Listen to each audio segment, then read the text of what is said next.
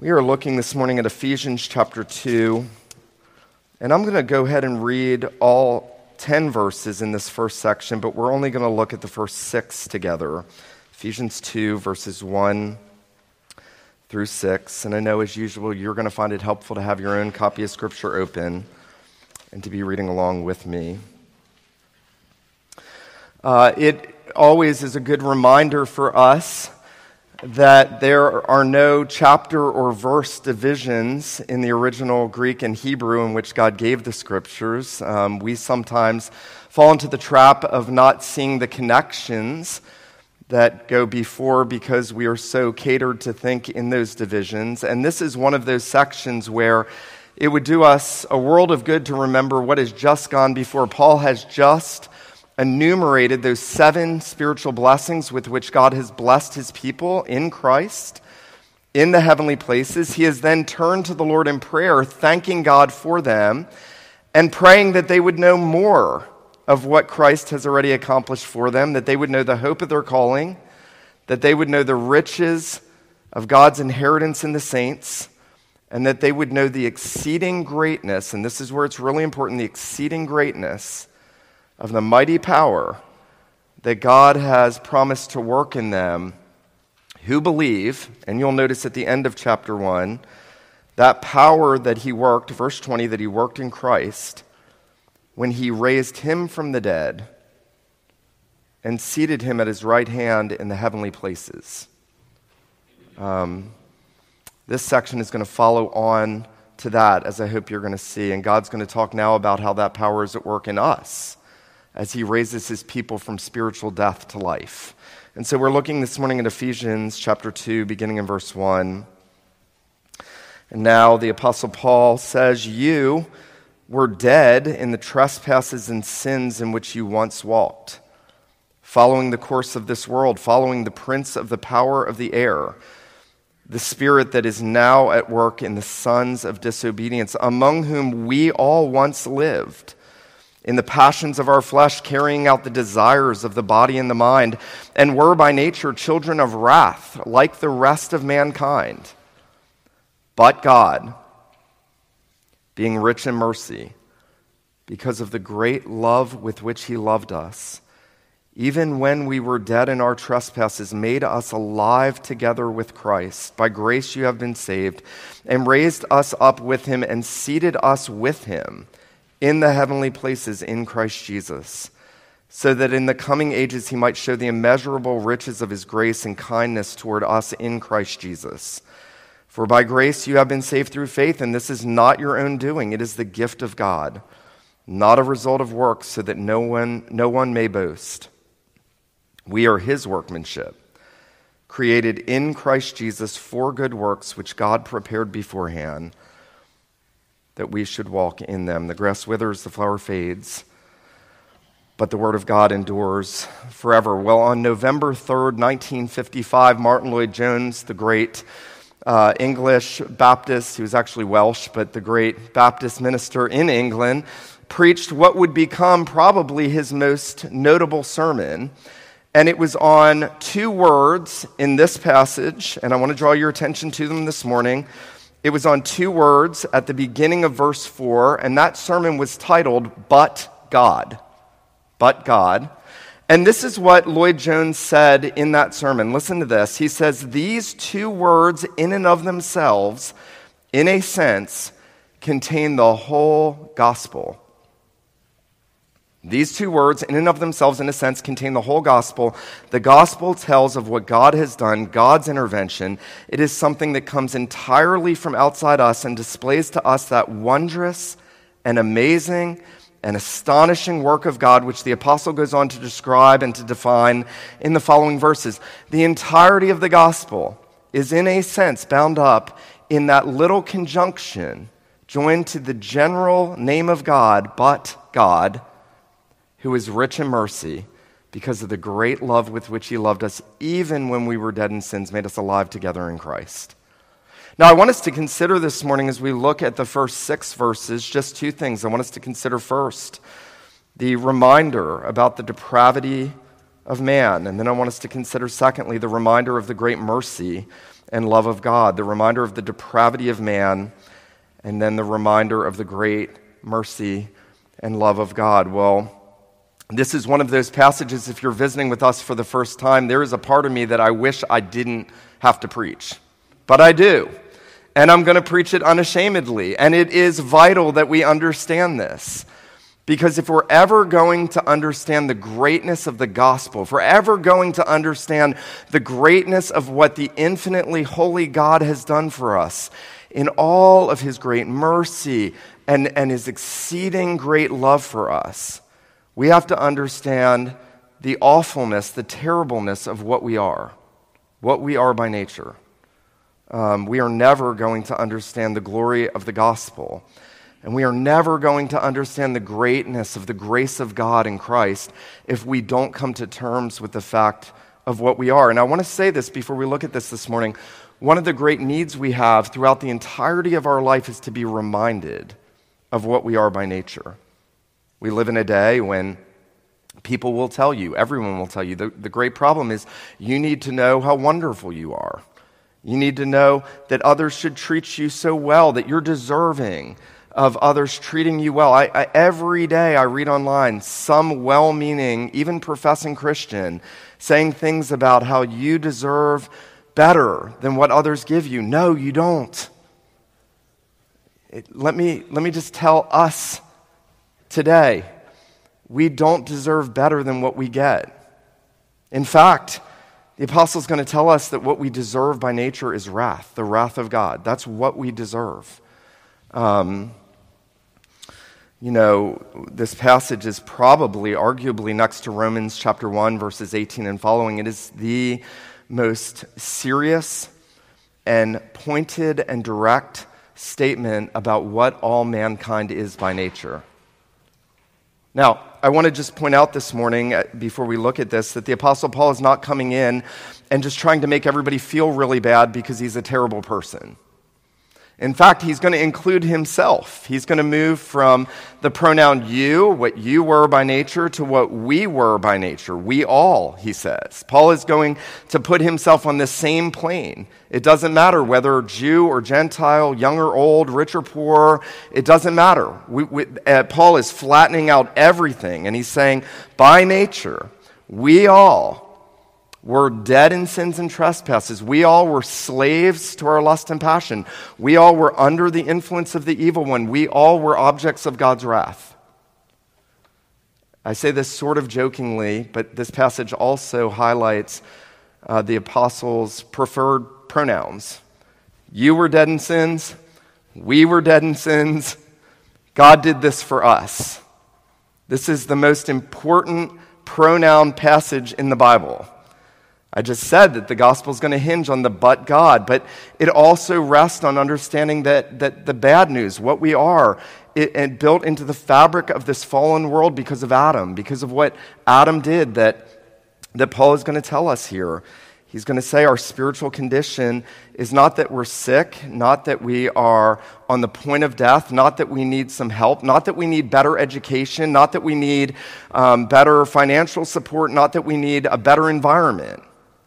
You see, that's why this is so important that education, a better environment, better financial stability doesn't solve the deepest problem of our lives. Paul says, by nature, we are dead in trespasses and sins. Now, if I ask you this morning to tell me what death is, um, the best we can do is contrast it with what life is, but we don't even know what life is in an objective sense. We know that death is the cessation of activity, that it is motionlessness, it is, um, it is a state of not being able to be affected on from outside.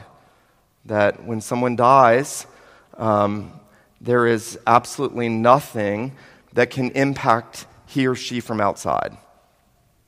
But when the Bible speaks about death, it speaks about death as separation from God. You'll remember in the garden when the Lord gave Adam that command not to eat of the tree of the knowledge of good and evil. And, and he said to Adam, literally in the Hebrew, he said, In the day that you eat of it, in dying you will die. And what he meant was that Adam and everyone in him, all of us that, that come from him, are going to die spiritually And then that spiritual death is going to lead to physical death. And then that physical death is going to lead to eternal death. And what the apostle here is saying is the condition in which we are born by nature is that we are born absolutely alienated from God, dead in sins, unable to do anything good. Um, listen to this. John Calvin, in his sermon on this passage, said, What is to be found among worldly men, even among those who are most honored, no matter how much we may flourish? No matter how splendid we may appear before men, no matter how much we possess to, to invite the esteem of men, yet we are only wretched, putrefying flesh. Um, I understand if you don't like to hear that, I get it. But it doesn't change the truthfulness of that. Calvin says there is nothing but rottenness and infection in us. This is not my feel good sermon, I know that. There is nothing but rottenness and infection in you, and there is nothing but rottenness and infection in me. We can, we can groom ourselves, we can learn how to speak, we can put our best foot out, our best face on, and there is nothing by nature but rottenness and infection in us. And we forget this, don't we? We forget it even uh, when we baptize one of our covenant children. I heard John Gerstner say many years ago that he was going to baptize a covenant child, and the mom said, Well, and we have these in the South, we need to get this beautiful white smocked baptismal gown for the baby, and, and I, we can't do it until we've gotten that. And Gerstner said, Why do you have to have that? And, and she said, To denote the baby's innocence. And Gerstner said, Then why are we baptizing the baby? Because baptism says you're not innocent. Baptism says you need to be cleansed. Baptism says you are filthy and only the blood of Jesus can cleanse us. That in us, as Calvin said, nothing but rottenness and infection exist. Such corruption that heaven and earth must be infected with it, he says, until God has brought about a change. Now, why, why is the apostle importing this here when in chapter 1 he told us all these glorious things that God has freely given us in Jesus? I think because he understands how apt we are to forget what we are by nature. Um, it's good for us to think back if we had a conversion experience, to think back of what we were before the Lord brought us from death to life. That miserable condition, unable to help ourselves, unable to bring ourselves out of that condition, unable to see the glorious truths of the gospel, unable to see the Son of God by faith, unable to trust in Him only living for ourselves. Notice how Paul puts this. He says, You were dead in the trespasses and sins in which you once walked. We were dead men walking. I have not watched the show, Walking Dead. I, I don't care. I don't care about the show. I'm sure some of you have because people love it. But I want you to think that's the world around us. Everyone around us is dead men walking. Everyone around us is spiritually dead individuals walking. Notice what Paul says following the course of this world, following the prince of the power of the air. Now, there are three things Paul says here. He tells us of the three enemies that are uh, keeping us in this state of depravity by nature, and it is the flesh. We're dead in sins and trespasses. He'll go on to say that we were fulfilling the passions of our flesh and the desires of our mind. It is the world, the sons of disobedience, among whom we all conducted ourselves, and the evil one. It's the world, the flesh, and the devil. And what Paul is also saying here is three things. He is saying that our condition by nature is one of spiritual death, spiritual bondage, and then perhaps the worst enemy of all, God Himself. Because He says, notice, He says there in verse the end of verse 3 fulfilling the desires of the body and the mind, and were by nature children of wrath, like the rest of mankind. Um, there is not one person our Lord Jesus accepted who has ever walked this world who does not deserve the wrath of God. There's not one person who's ever walked, walked this world besides Jesus who does not deserve the wrath of God. Every person around us, starting with the person I live with every day myself, by nature, deserves God's wrath. Now, if we forget that, we're never going to understand the greatness of what God has done for us. That's why Paul's doing this.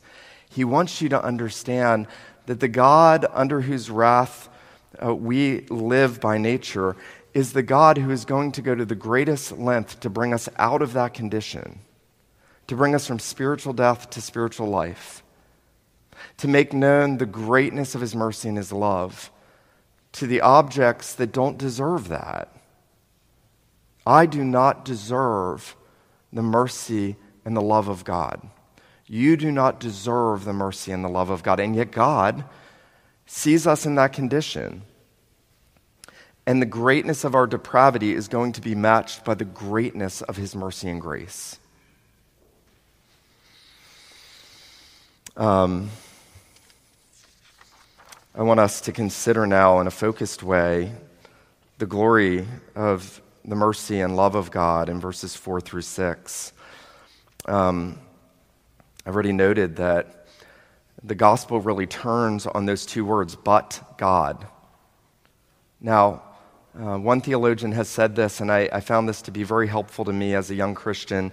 He said, um, It's wonderful that the words are but God, because if the words were and God, it would mean inevitable ruin and dreaded judgment. Don't miss that. If the words were and God, it would mean judgment. But here Paul says, but God. Despite what we were, despite what we are by nature, despite the fact that we not only didn't have anything to commend ourselves to God with, but we were the enemies of God we were, Paul will say later in this chapter, he will say we were alienated from the life of God, without hope, without Christ. In chapter 4, he'll say we walked according to the darkness of our minds. Our minds were darkened, our wills were darkened, every part of us is infected with sin, and, and that's why he'll say we were dead in sins and trespasses. And now he says, but God, and notice this, being rich in mercy. Now, he's going to talk about two of the great attributes of God mercy and love. He has talked about the grace of God back in chapter 1. He's going to resume right after this talking about the grace of God. But here, notice this but God being rich in mercy because of the great love with which he loved us. Now, he doesn't say here that God is merely merciful. Um, when we think of mercy, we think of it as an attribute of compassion. We see someone who's hurting. We see someone who is in need. We see someone who has brought themselves to a place of hurting, and, and we have compassion on them, and we want to show them mercy. Um, but let me just say this this morning if you see someone who has died, you don't have mercy on them because they're past the point of being helped. And so you see, God is not just merely looking at people who are hurting and, and not merely just pitying us. He is actually looking at objects that are unable to be helped by anyone else. And so Paul's saying, God who is rich in mercy, there is no end to his mercy. He is infinite in mercy. His mercy matches his infinitude. Does God ever run out of mercy for the objects of his mercy? No. This is why the psalmist can say, His mercy endures forever. You know that psalm. Recurrently, His mercy endures forever. His mercy endures forever. The psalmist says it repeatedly His mercy endures forever. The steadfast love of the Lord never ceases, His mercies never come to an end. And that's good news for me and that is good news for you, given what our natural condition is. And yet, Paul is saying something even more than that. He is distinguishing between mercy and love. And he is saying that God, who is rich in mercy, because of the great love with which he loved us, brought us from death to life. Um,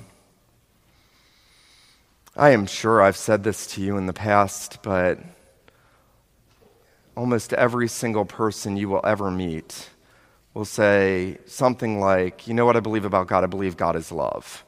But they don't really believe that God is love because they don't look at the Son of His love, who sacrificed Himself as the demonstration of that love. And most of the Christians that I know who are trusting in Christ have a very difficult time coming to a settled place where they actually believe that God loves them. Unbelievers say God is love, they don't believe it. Believers know that He is love, but often doubt it. Um, Sinclair Ferguson has said the Christian life so much is He loves me, He loves me not, He loves me, He loves me not, constantly, up and down, roller coaster. And so Paul is saying, look, here's what you are. You are so much worse than you know by nature.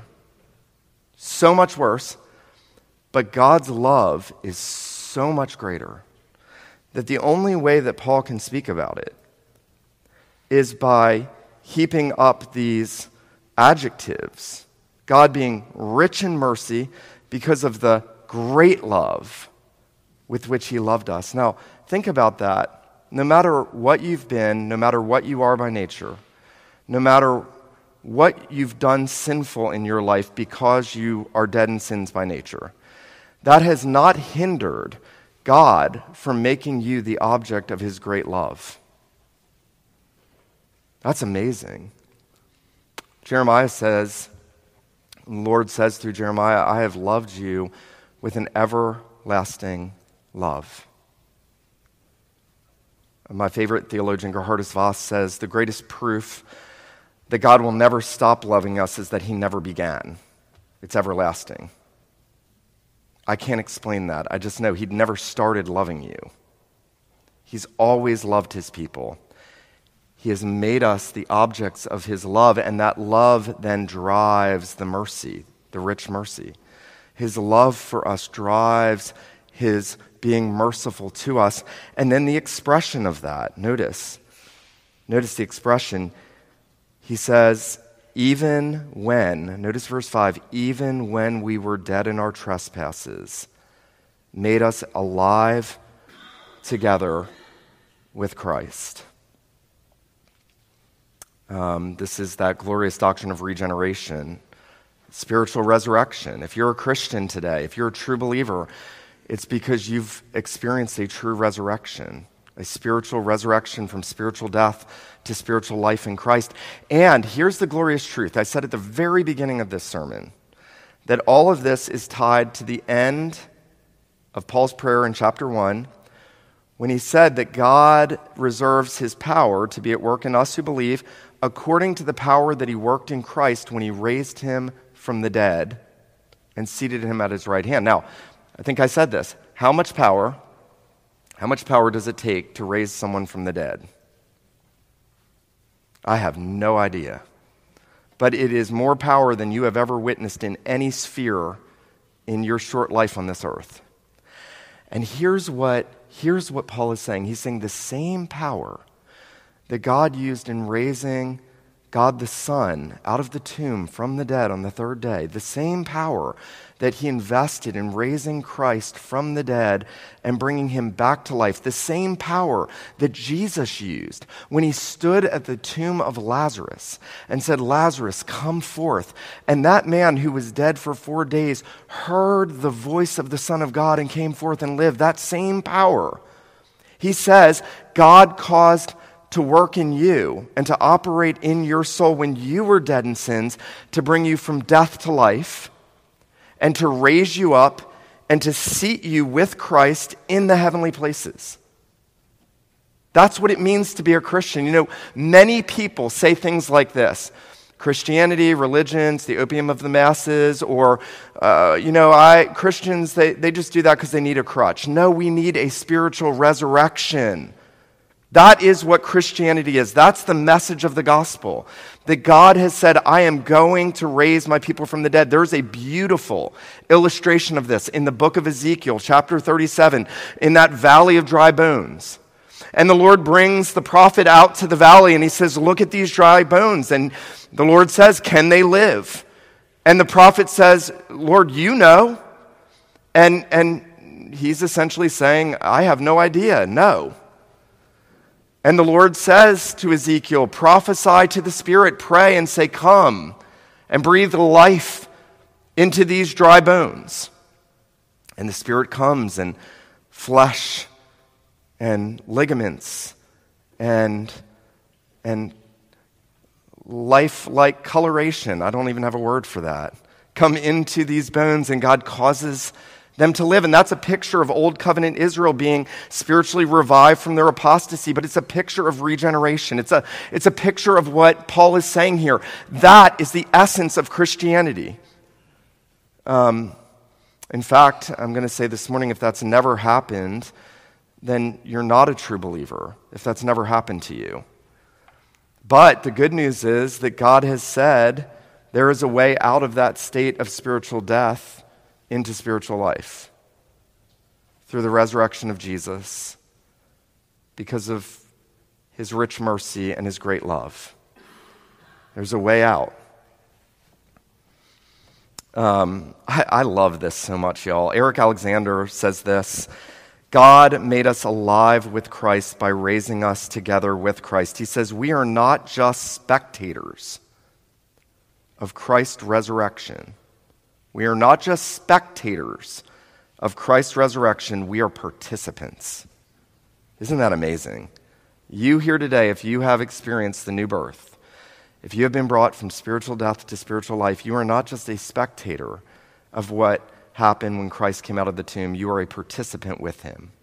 And not just that he raised us up and left us, he raised us up in union with Christ. And so what happened to him happened to us. When he came out of the tomb, you came out of the tomb with him because he represents his people.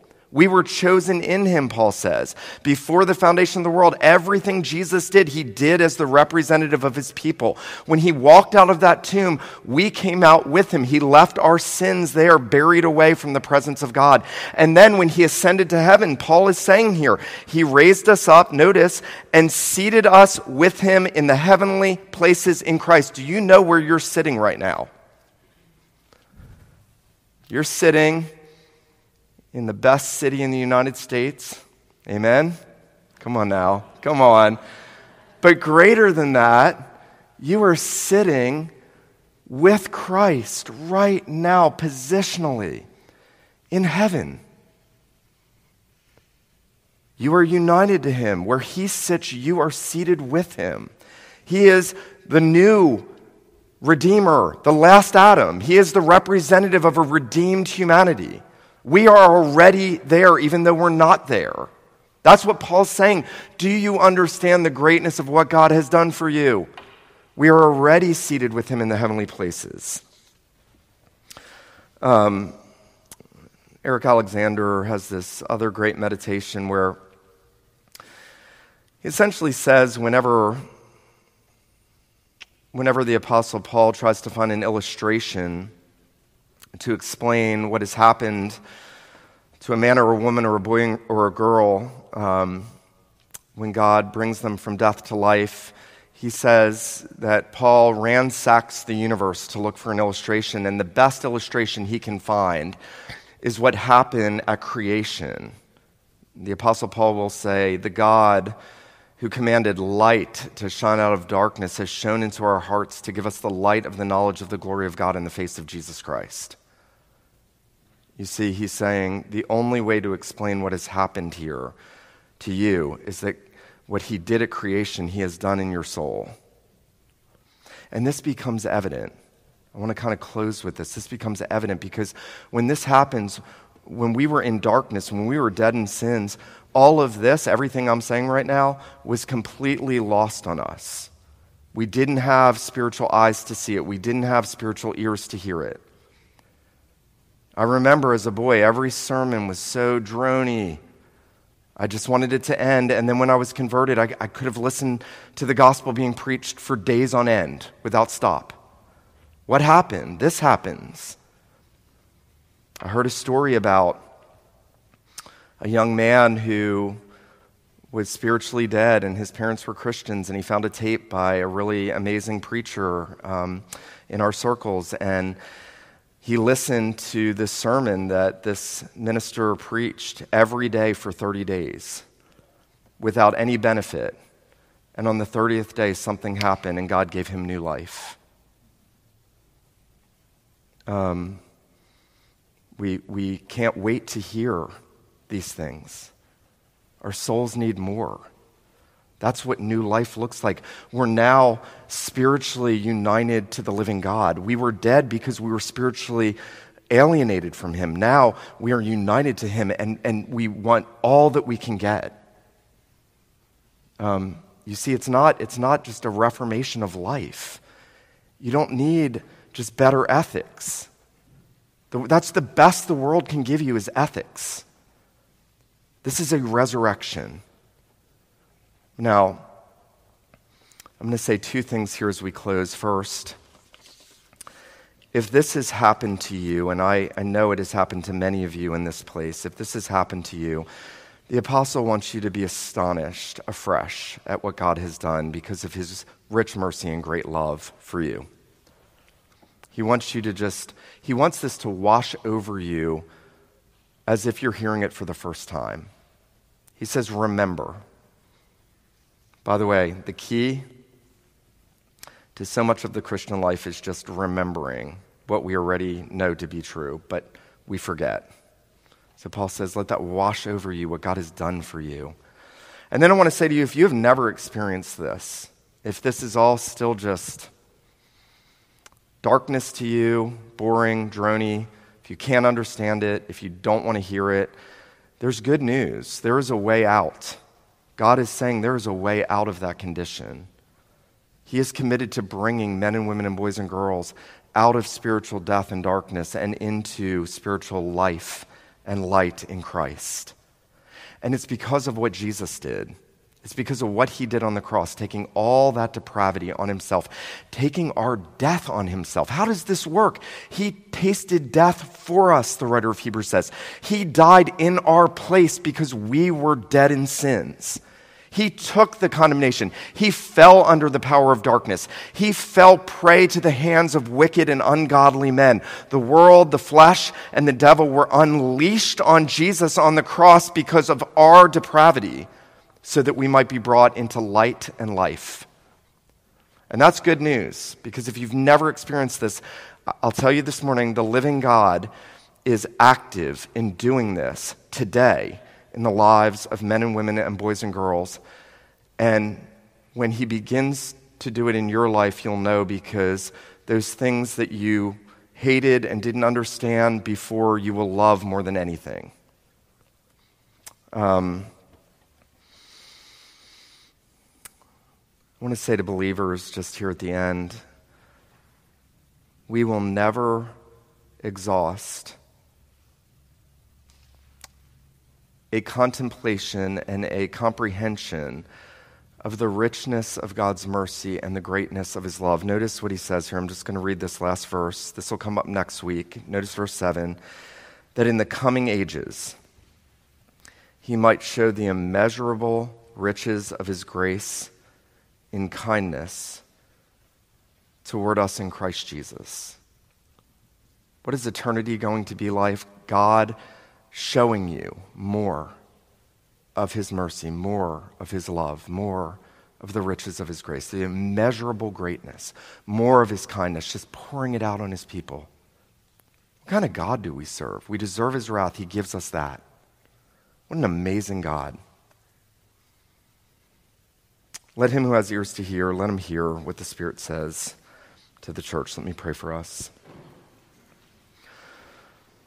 Father in heaven, we do thank you that you are rich in mercy and that you have made us the objects of the greatness of your love. We do pray that you would make us to know those things in our soul, even as we acknowledge this morning what we are by nature, Lord. We abhor what we are. We hate the evil and the depravity and the wickedness and the alienation in which we have lived. And, And yet we thank you that even when we were dead, you made us alive with Christ. We do pray that you would cause these truths to wash over our minds and our hearts, that you would renew us, that you would give us a newfound sense of astonishment at what you have done for us, and that you would increase our gratitude and our praise and our worship on account of it. We do pray, our God, that you would continue to bring those who are spiritually dead to spiritual life in Christ. We pray these things in Jesus' name.